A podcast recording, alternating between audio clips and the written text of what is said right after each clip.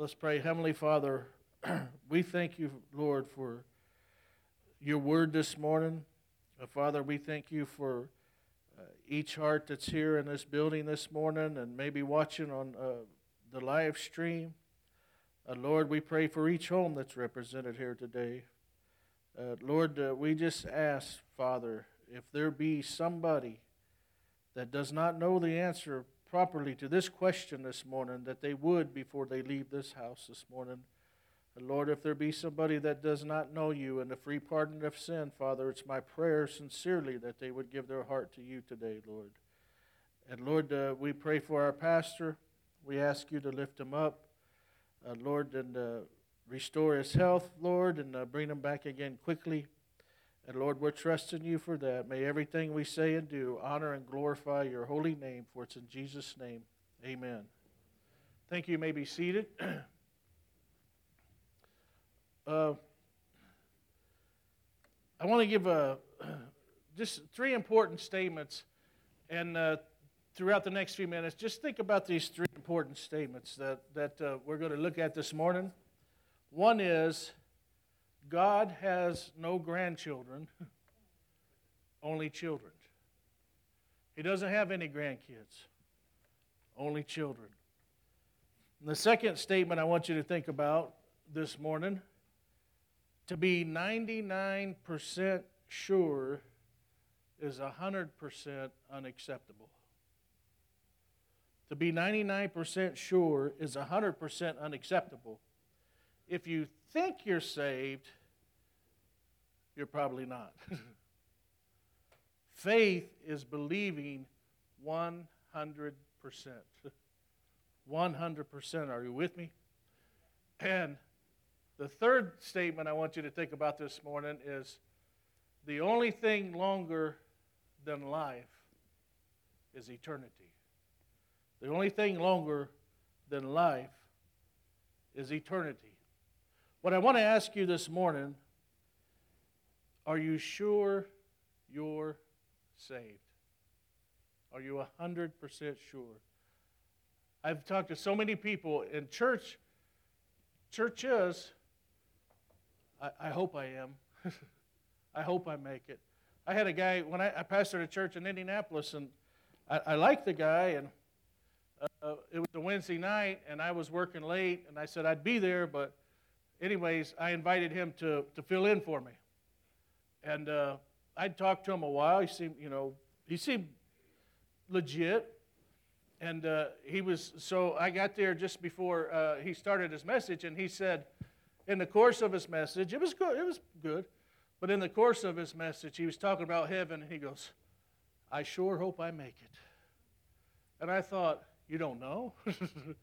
you don't know that your name's written in the Lamb's book of life?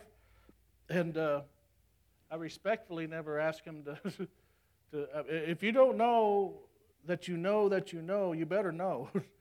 but if you look at our first statement, and, and, and honestly, uh, uh, if you're truly saved, you don't mind somebody asking you if you're saved. Matter of fact, you're humbled and happy to answer that question. But if you take that first statement, God has no grandchildren, only children. Now, science and studies have shown that if your parents never had kids, neither will you. it's just not going to happen. In other words, in a spiritual sense, just because your parents were a Christian doesn't mean you are. Amen? Someone said no spiritual genes were passed along to you when you were born. Just because Tatai or Nanai's a good Christian does not mean you are. Uh, no, you know, the Bible says you must be born again. And if you've never, if you've never been born in this earth, you're not here. I'm looking around, I'm thinking most of you have, but if you've never been born again, what? You're not saved. I'm going to tell you the truth this morning. Here's a command 2 Corinthians 13 5. The Bible says, Examine yourselves. What? Whether you be in the faith. Prove your own selves. Philippians 2 12. Uh, The Bible says, work out your own salvation with fear and with trembling. Do you know that you are saved this morning? Do you know? Have you ever nailed it down 100%? I've had people say, Well, I think so. I think I'm saved. Or, you know, like I said, the, the, the, the preacher friend of mine, I hope I, I hope I get to heaven. I hope I'm saved. Do you know? If you were asked, you know, if Jesus were to ask you, Why should I let you into heaven? What would you say to him? what would you tell him? With fear and trembling, you try to work it out, try to say it just right. So, how about it? Examine yourself right now before God before He examines you on that day. Amen. Be honest with yourself this morning. And I'm nobody's judge here this morning, but for some reason, the Lord, the Lord has put this thought on my mind the, uh, the last uh, couple days and nights. And, uh, you know, be honest today because He will be just on that morning. He's going to be honest with you. So the question is not if you are saved, if you're a Christian. The real question is how are you saved? not if you're saved, but how are you saved? What are you trusting in this morning, dearly beloved? If you say Jesus, that's a good answer. but if you say Jesus, then answer, we have to answer the question who is Jesus to you? That's what Jesus is asking his disciples here. Who is Jesus Christ to you? Amen. Jesus, in our, text this morning, Jesus and the disciples, they're about 120 miles from Jerusalem in northern uh, Palestine. And uh, it's closing, they're kind of closing in on the time when he's going to go to the holy city and the cross, which he will be crucified, uh, which was by he was born. But before he dies, there's two things he wants his followers to be clear about. He wants to be he, he, he wants us nailed down. He's getting ready to ascend back into heaven in a, in a little while. And what he wants to be nailed down is who he is and what he's going to do. That's why he's having this discussion with the disciples. And those are two things that you and I must understand this morning. Those are two things we all have to understand the person and the work of Jesus Christ. So, as Jesus is asking this question to him, the disciples have been with him for roughly three years. And now it's, it's kind of like their final exam. Uh, it's finals week. This is your finals. This is your final test. And he asks first, and, and what does the crowd say? Who do people say I am? And then the disciples say, you know, he is. Their, you know, their, their answer will determine where they spend eternity. And our answer will determine the same thing, friends. Be careful as you take this test this morning. You can't afford to miss this question. you can't afford to miss this question. And we, you can't only answer it with your head intellectually, but you have to answer it with your heart, spiritually. Spiritually. A lot of people know who Jesus is up here. they've, they've, they've been taught by mom and dad, they've been to Sunday school, they go to church. You ask them who Jesus is, and they, they, they, they'll give you the answers. But you have to answer it spiritually. Romans 10 says, What? With the heart man believeth. So they're in Caesarea Philippi, and that, by the way, was the center of pagan religion, uh, a lot like America's becoming, a lot like the whole world's becoming. Who is Jesus Christ to you this morning? So these questions, first of all, this is a, a perennial question that Jesus is asking them. And uh, a perennial question, if I, if I remember right, is uh, one that keeps coming up over and over. uh, you know, again and again. The question is repeated every age over and over again.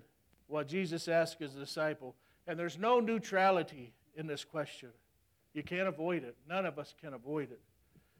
It has to be answered. And it doesn't matter what else you're right about in life if you're wrong about Jesus. You can be right about everything. And if you're wrong about Jesus, you've missed it. So in verse 14, uh, the disciples say, some say you're John the Baptist, some say you're Elijah, some say you're uh, Jeremiah, or one of the prophets. Uh, so that was their three theories of, of what people who people said that Jesus was. And they said, I think they said John the Baptist because number one, of his preaching. John the Baptist was a good preacher. Uh, his preaching of repentance. And uh, I was surprised, just just uh, just a little off track. Our our manager at work quit, so the the guy above him has been coming out and stuff, and uh, uh, he knew uh, I had, you know, we got to know each other. He said, you know, he knew he had a church in Indianapolis, and I was a Christian, blah blah. And then he's got uh, another guy coming from Seattle in June that's going to take over our shop, and I'm excited about that. And I said, so you're not going to be staying here a lot? He goes, no, I'm John the Baptist. He goes, I'm here to tell you about another one that's coming. and I said, you know what? I like that. I, I see what you did there. I see what you did there. and uh, John the Baptist was a great preacher, and he was preached of repentance. But Jesus was a far greater preacher than John. John spoke with an authority. Uh, I'm sorry, Jesus spoke with an authority that was astounding because he not only spoke the Word of God, he was the Word of God uh, in flesh. See, all John could do was point to the Lamb of God. Jesus is the Lamb. Amen? So he's not John the Baptist. Some say he's John the Baptist. Then, then the disciples said, well, some say you're Elijah. And I think uh, some may have thought Elijah because of Jesus' prayers. Elijah prayed, and what happened? The heavens opened and closed, whether it was rain or fire. Fire, fryer. I'm, I'm a, we turned the fryer off, didn't we? Huh? but uh, he, would, he, he prayed and fire came out of heaven. Now, I don't want to get too personal, but how many of you have prayed and fire came out of heaven? it hasn't worked for me yet. But, uh, you know, Elijah was a, a good prayer. Uh, and I think it's interesting, too. We talk, you know, you hear pastor talking about uh, you need a good prayer life. You need to pray every day. And, and, and uh, you, uh, we all know that's true. But I think it's interesting that I know of, I could be wrong, but I don't ever remember the disciples saying, Lord, teach us to preach. I don't, uh, I, I, don't remember the disciples ever saying, uh, Lord, teach us to turn that water into wine, how you did that. but they did say, teach us to pray. Lord, teach us to pray. Well, what it must have been like to actually hear Jesus pray. Uh, they were blown away by his ability to talk to his Father and they were happy to learn that they could easily do the same thing. And I'm happy to know that you and I can do the same thing this morning because in teaching them, he taught us. And then they said, some of the disciples, you know, some of the crowd says, You're Jeremiah. They think you're Jeremiah because of your pathos, which means compassion. Jesus had a lot of compassion.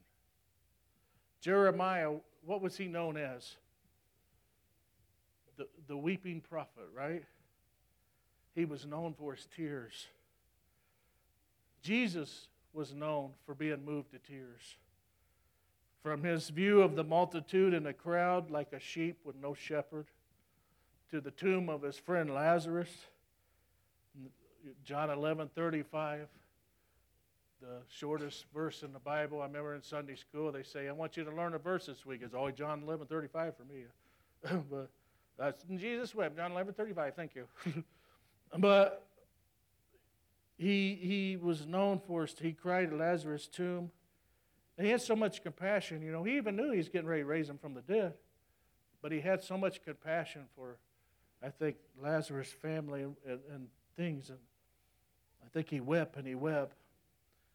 And in my heart, I believe that the Lord still weeps today for people that are hurting. He has compassion. He's not some faraway God that he has compassion. He has compassion. I think when you hurt, he hurts right along with you. I really do. I think his heart breaks for us. Tears are a language God understands. Amen. So they went through these, the, the, answering this question, verse 14. Uh, you know, what the people said, what the people say, you know, John the Baptist, Elijah. but all of these opinions were what? Wrong. they were all wrong because you can't compare Jesus to another man. You can't do it. He's unique, He's supreme. He's the name above all names, the God man. He is the King of kings and the Lord of lords. we'll never find the right answer to the perennial question by taking a public poll. the crowd's always wrong. When it comes to Jesus, it seems like the big crowd's always wrong. Yet they make public opinion their main method of deciding what they believe. I heard a, a, a famous person a long time ago when I was a kid uh, talking about his uh, belief in uh, reincarnation. And they asked him, What do you believe in that? He said, Because oh, it's an easy religion. easy believism. the crowd is always wrong. so, you, if you ever invite people to church or ask people, invite people to get saved, usually you hear about the same excuses over and over. You know, and that tells me two things. Number one, the excuses all originate from the same source, which is Satan.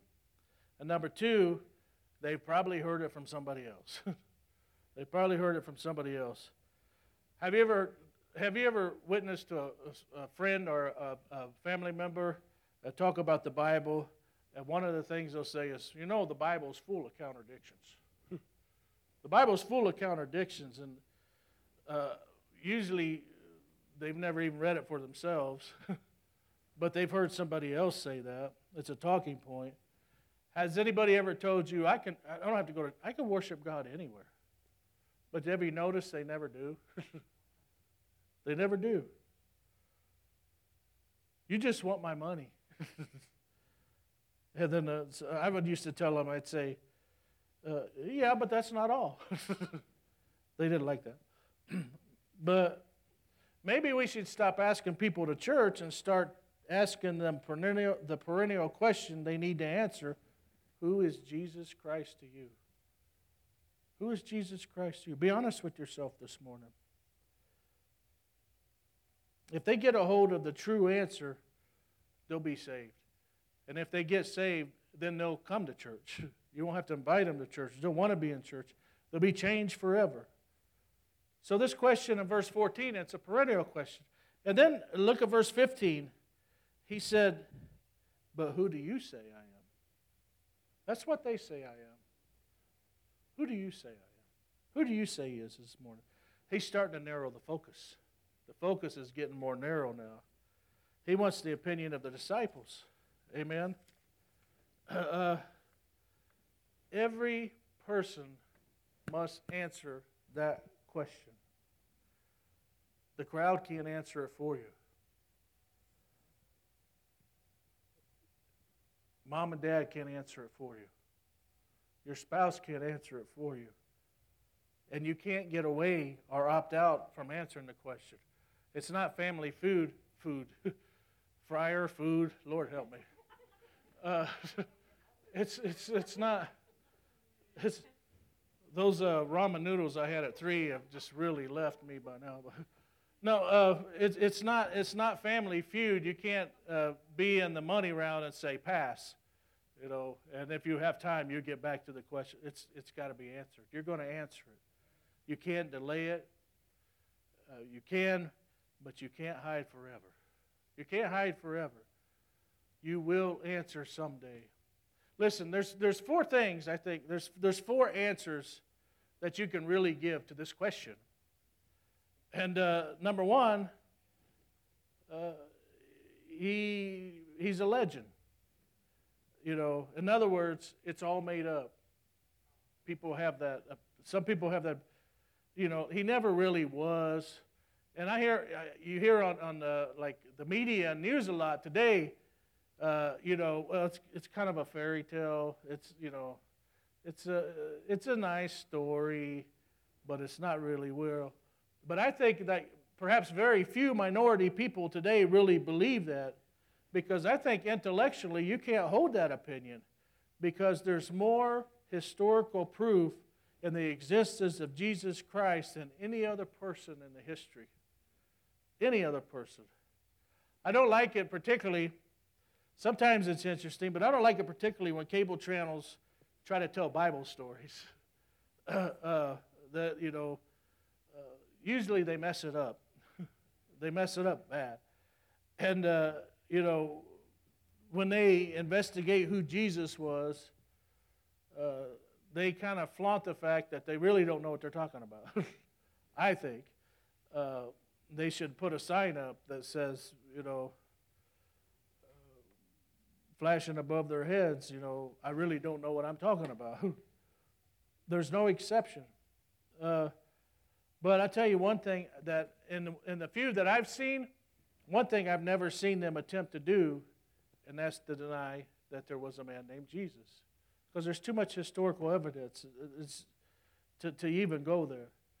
So, in a question of who do you say he is, you really can't say he was a legend or, or a myth or, or some made up story.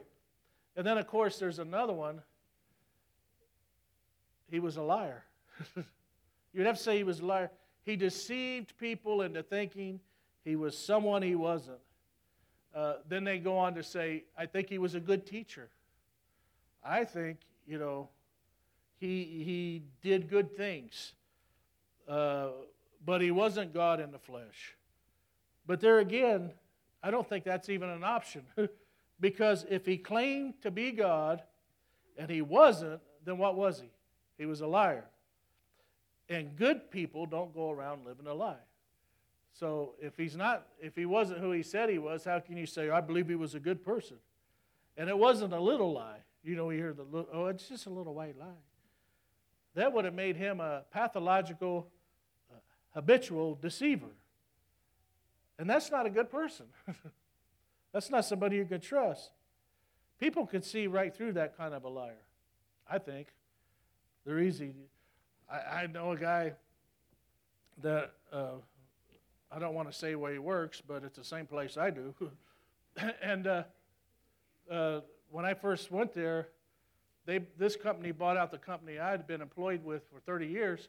And then we started here, and the boss was kind of showing me around, and uh, this guy, I was talking to him, and I thought, wow, this, this guy's, you know. And the boss pulled me aside. He said, Jeff, listen, if his lips are moving, he's lying. and I said, oh, oh, okay. Well, I thought, I thought, I wondered why, you know, a multimillionaire was working, you know, in a, a, machine shop, but, you know, some people do.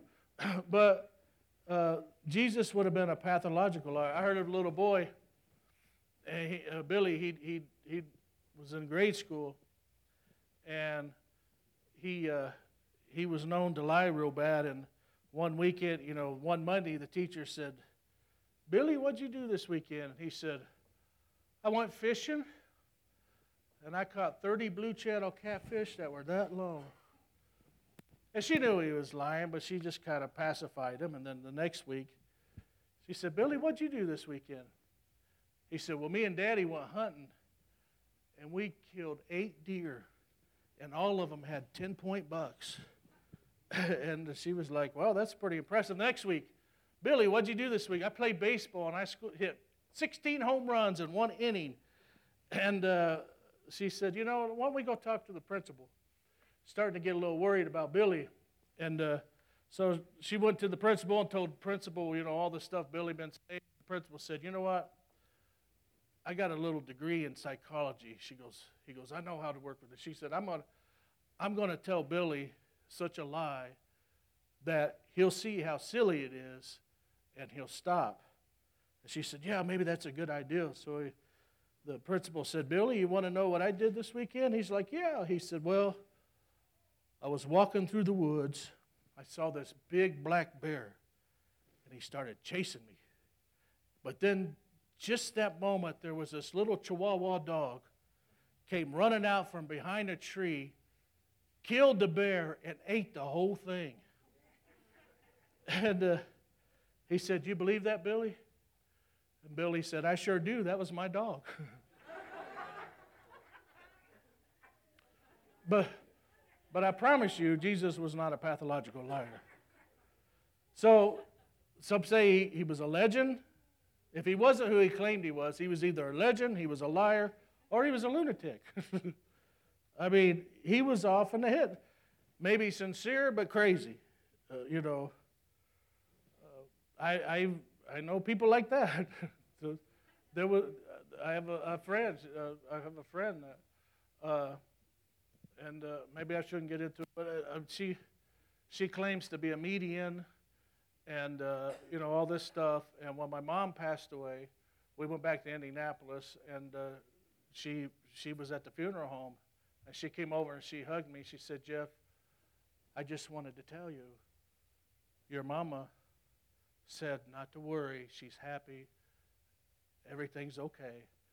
And I said, "You know what? I know that's true because she's in heaven right now." And then somebody said, "Do you really believe all that stuff?" I said, "No, I believe she does."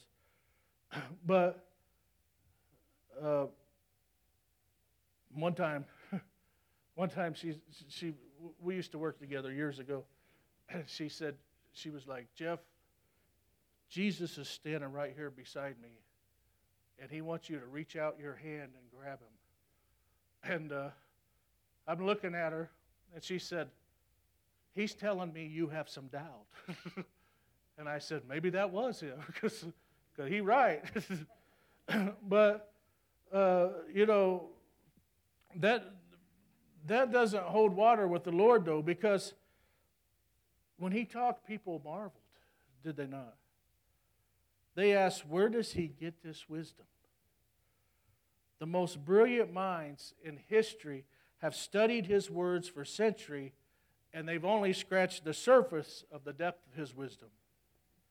So, if he wasn't a liar, if he wasn't a legend or a lunatic, there's only one other conclusion you can make this morning He is Lord.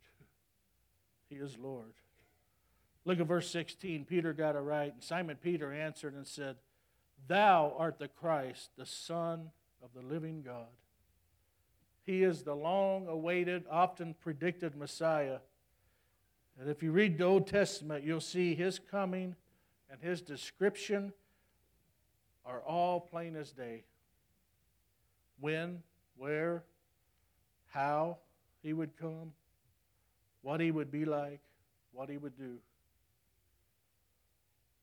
How long can you wait to face the question when you know he's not a legend?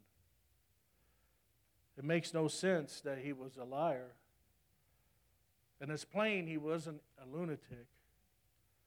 Confess him as Lord today and not on this day in Philippians 2 10 and 11, where the Bible says that at the name of Jesus, every knee should bow and every tongue should confess that Jesus Christ is Lord to the glory of God the Father. Listen, one day it'll be too late if you don't know Him this morning. I pray everybody in here is truly saved. Everybody knows him. But I'm, I'm nobody's judge. But I honestly don't believe that everybody that goes to church is a Christian. People go to church for a lot of different reasons. Thank God there are a lot of Christians that go to church. But once you are saved, make him Lord of your life. Amen. You see, he died to claim me as Lord, and now he lives to control me as Lord. Amen. He's our Savior. God's throne is not a duplex. We need to let go of the will and give Him full control. Give Him full control. Many Christians, many Christians want to serve Lord, but in an advisory capacity. and uh, you know, if Christ is worth anything, He's worth everything. He's worth everything. Do you know Him this morning? Have you really trusted Him as your personal Savior? Whatever master a man chooses will master the man. That's true. The Bible says you can't serve two masters, but you will serve one. You will serve one. Once you're saved, you should, you should have a lapel pin under new management.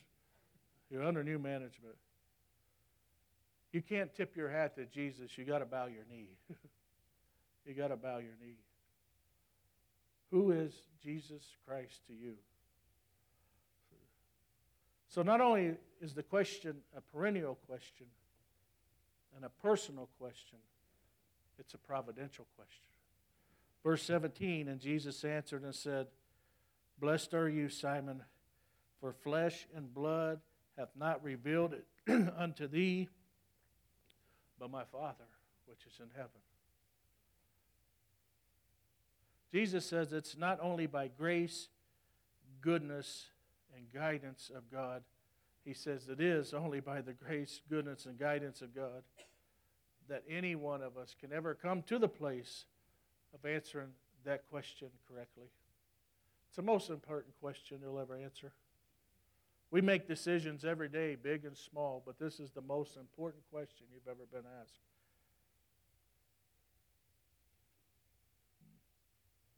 The right answer comes by divine revelation, not human speculation. Amen. Do you really know him this morning? Are you, have you truly had a life changing experience? And I'm not talking intellectually, I'm talking here. I'm talking spiritually. Only the Father in heaven can make that truth real in your heart. John 6:44 says, "No man comes to me except the Father which hath sent draw him." I really believe it's no accident any of us are here this morning. I really don't. God has arranged circumstances in our lives so we will hear this this morning and think about this morning and be forced to answer the question who is Jesus Christ to you? Who is Jesus Christ to you? Many of you have answered that question in the affirmative. Many of you uh, are saved this morning. Maybe all. I, I don't. The only person that really knows your heart is you and God. But be honest with yourself. be honest with God. God, I think God's arranged the circumstances that we'll be here. Don't answer it just in your head. Amen. Make sure it impacts your heart. You say, Well, I go to church every Sunday. That's not what God said uh, saves a person, is it? A lot of people go to church for a lot of reasons. Uh, and not everyone goes to church is saved. I believe that with all my heart. And I'm not judging anybody or, or calling anybody out. But people go, a lot of people go to church for fellowship. My friends go down there. That's I the only time I get to see my friends is on Sunday, so we go to church, uh, you know, and hang out. Uh, that's not really a good reason to be in church. Nothing wrong with fellowship. I like fellowship. I uh, oh, this is going to sound uh, unkind, so I probably shouldn't say it, but I will. Uh, I've, I've done this KUSA thing a few times, helped out the guys, and I've been astounded at how many people show up at 11:45. and I'm thinking, at that point, why? You, why? See, are you coming to church to hear Pastor Joel's message? Are you coming to church to, to learn more about the Lord? Are you coming to church because you love the Lord? Are you coming to church because you want to praise Him in song? You want to worship Him? You want to get closer to the Lord? Are you coming to church because you want to fill your, yourself up so you can go out here and share love and His grace and His mercy with a lost and dying world? Are you coming down to, to see your friends? Are you coming? Some people may be here uh, because mom and dad makes you go. I was in that boat for a long time. I always tell people I had a drug problem growing up. Mom drugged me to Sunday school. She drugged me to sun, uh, Sunday morning. She made me. She drugged me to church on Sunday night. She drugged me to church on Wednesday night. Back then we used to have revivals. She drugged me on Monday night, Tuesday night. I was very drugged. Did I want to be there? No. but thank God I, I still heard. I still heard the gospel though. Uh, I remember. Uh, before my, my dad got saved when I was about five years old. And uh, so mom was saved before him. And a lot of times, you know, he, he didn't go to church. But she would do little things like he'd go watch a football game. And I, uh, some of you may remember back in, back in olden times, we used to, uh, a TV was a part of your furniture. And we had this big old black and white TV, took up about half of this stage. And uh, a pair of channel locks on the, on the channel thing to turn it, and the big rabbit ears with the aluminum foil on top of it. And uh, Dad would stay home, especially during football season. If he wasn't playing golf, he would be, you know, watching football. And Mom would do little things like put a picture of Jesus on top of the top of the TV, the crucifix, and uh, uh, that way, when he was watching uh, whoever he watched back then, uh, he would that picture, and he he'd never say nothing about it, but he did admit he he got saved in 1971, and, he did admit that that would bother him. He would be like, he would try to turn around, then he'd feel guilty. Like, just turn Jesus around, you know, all that stuff. She would do little things like that. I remember he had this little bookshelf, and uh, there was a she had this real nice Bible. And, like I said, I was drugged to church, so I knew what a Bible was and uh, it was gold leaf pages, you know. I said, Mom, can I have it? She goes, No, that's your dad's. I said, don't go to church. He he, he's not going to read it. She goes, He will someday. And it happened. It happened because of her faithfulness. But, uh, you know, little things like that. Uh, and I'm, you know, I was talking about my drug problem. That's where I was at. it's been a long four days, folks. Uh, but uh, uh, after every once in a while, I could stay home with Dad, you know, and watch the. Mom, can I stay home with Dad, watch some sports? Very few times, but every once in a while she would say, "Yeah, stay home with your dad." And uh, when Dad got saved, I was like, "What are we doing today, Dad?" We're going to church. I knew I was outnumbered. I was completely outnumbered. But uh, you know, and, and, let, and let, me, let, me, let me say if, if, your, if your spouse or your loved one does not know Christ, don't give up on him. Eight years she kept trying to prod him to get to church. And finally, and it, I don't know, I, I, just tell you the story. This is how God works.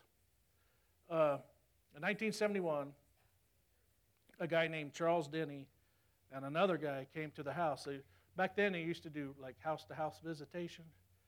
Uh, I don't think they do it anymore, and probably, probably a good reason for it. Who knows?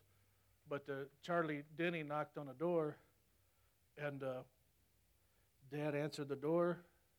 I was about five, and uh, he said, uh, "He said, uh, what's your name? You know, my name's Charlie." He said, "Oh, my name's Charlie." They were both Charlies, and he said, he said, I want to ask you a question.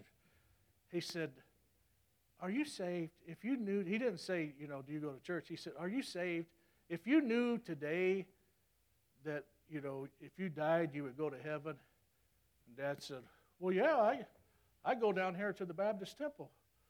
And, uh, which he did. So I go down here to Baptist temple. And Charlie Denny said, Well, praise the Lord, that's where we're from. and, and so. And so he knew right then he got caught in a lie. And uh, uh, so he, he was like, out of guilt, he was like, come on in. And uh, so he said, that, long story short, Dad knelt down by the couch there with Charlie and gave his heart to the Lord. But I think it was Mama's prayers that sent that guy by that day. Uh, oddly enough, I ended up going to school with his son years later, but, but that's the way God works. But who is Christ to you? Is he real to you? you know, don't miss heaven by 18 inches. Intellectually, here's your heart, about 18 inches. The distance between from your head, your brain to your heart. Amen. You say, well, what's the difference between believing intellectually and believing with your heart? I may have told you this story before, but a long time ago, there was a guy walking a tightrope, and he didn't have a safety net. And the crowd gathered around below, and uh, they watched him, you know, with no safety net, walk this little rope. And then he took a wheelbarrow. And somehow or another, he maneuvered that wheelbarrow across the rope. And everybody was astounded. And then he, he started talking to the crowd and he said, How many people here believe I could put a human being in this wheelbarrow and make it across this rope? And everybody's like, I, think you could do it. And he pointed a guy out and he said, Sir, come on up here. And he took off running the other way. What's the point? He believed he could do it up here, but not enough here to get in a wheelbarrow. And I'm afraid that's the way a lot of people are when they hear the gospel. They believe it, but not enough to really put their heart into it, give their heart to the Lord. Are you saved this morning? Don't be ashamed.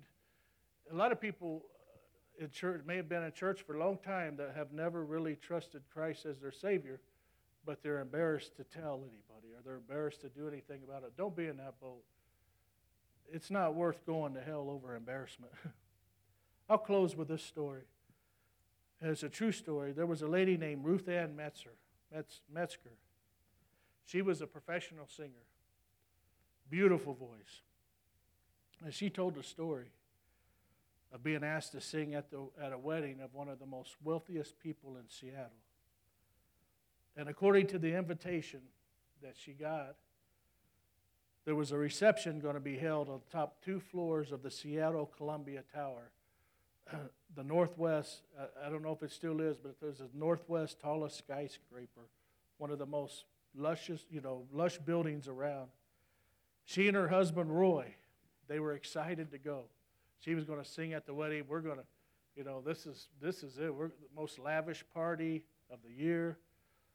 And at the reception, after the after the wedding, she sang at the wedding. And after the reception, the waiters in tuxedos walking around, they were offering these, you know, delicious hors d'oeuvres and these exotic beverages. And the bride and the groom approached these glass stairs and, and brass, you know, uh, just beautiful, beautiful bride and groom, beautiful setting. And uh, someone uh, ceremoniously cut a satin ribbon to the stairs, and the, the bride and groom walked up the stairs, and they announced that the wedding feast was about to begin. The reception's about to begin. And uh, like I said, the bride and groom, they ascended up the stairs, and they were followed by the guests. And at the top of the stairs, there was a maitre d'. He had a little leather book in his hand, and he greeted the guests, you know, at the doors.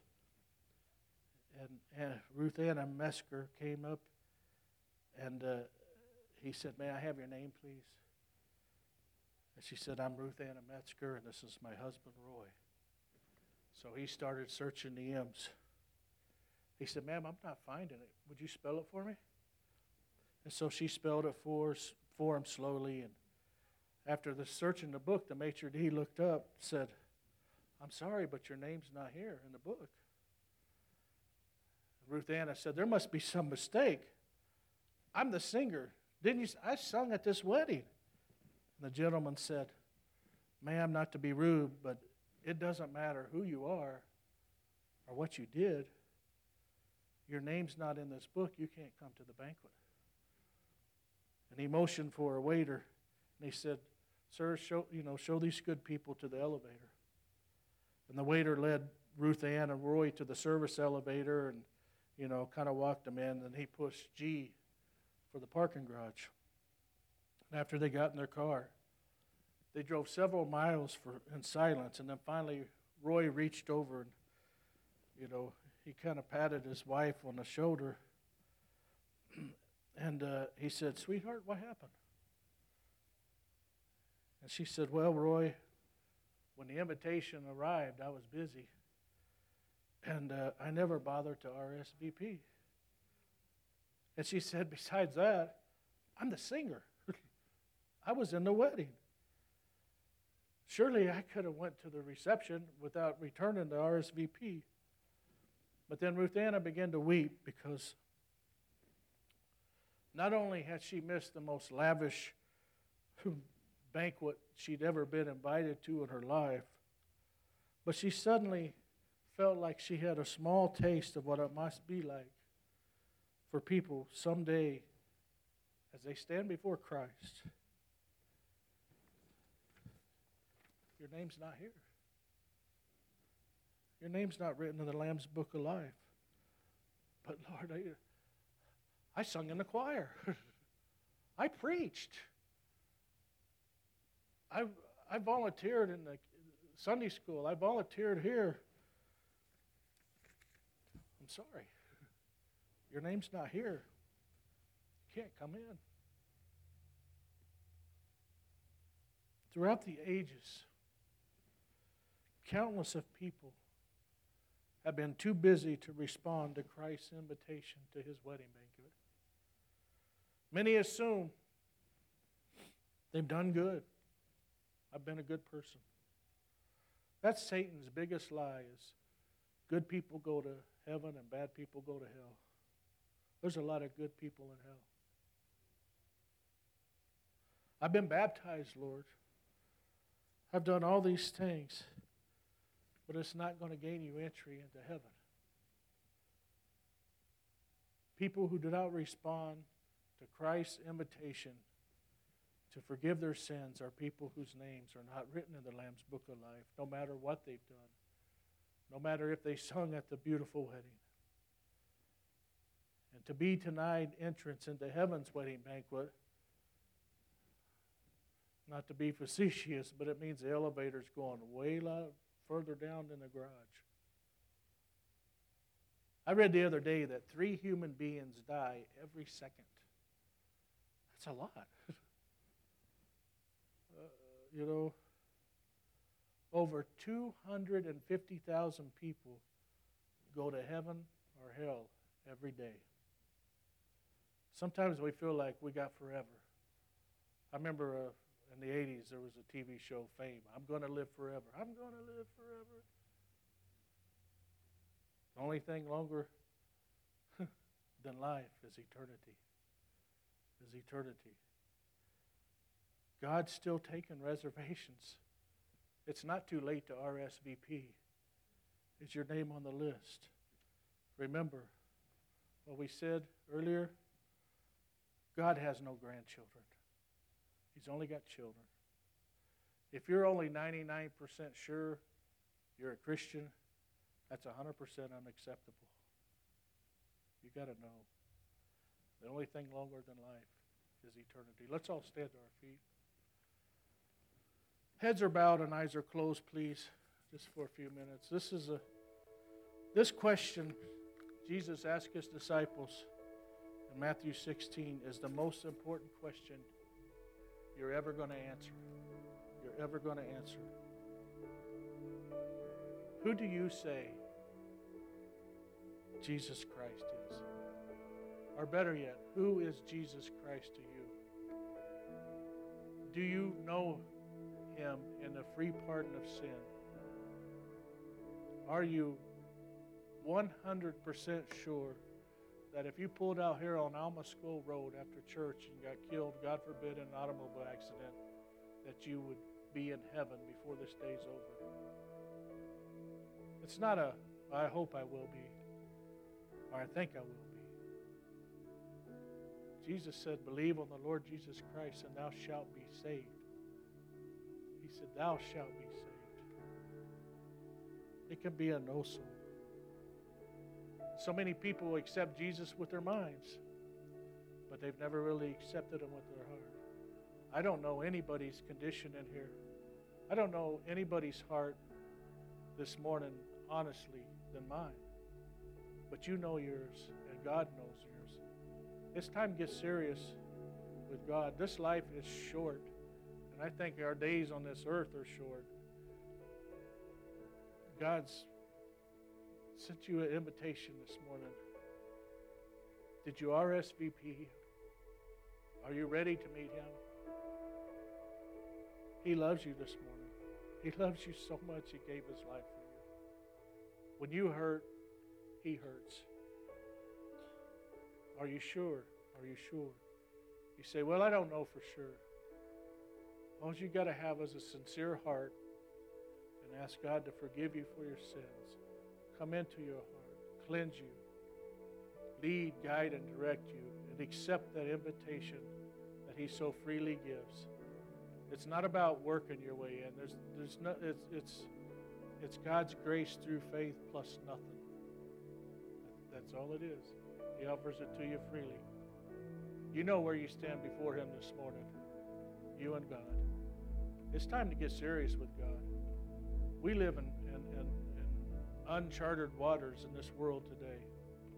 It's time for us to, to, to, to get serious with God. And if you do know Him, Ask God to put a burden like you've never had in your heart to win the lost. There's people in your family, I'm sure, that needs Christ. Ask God to give you a burden to, to, to witness to to your neighbors, to your coworkers. Do you know Him this morning? Why don't you just ask Him into your heart if you don't?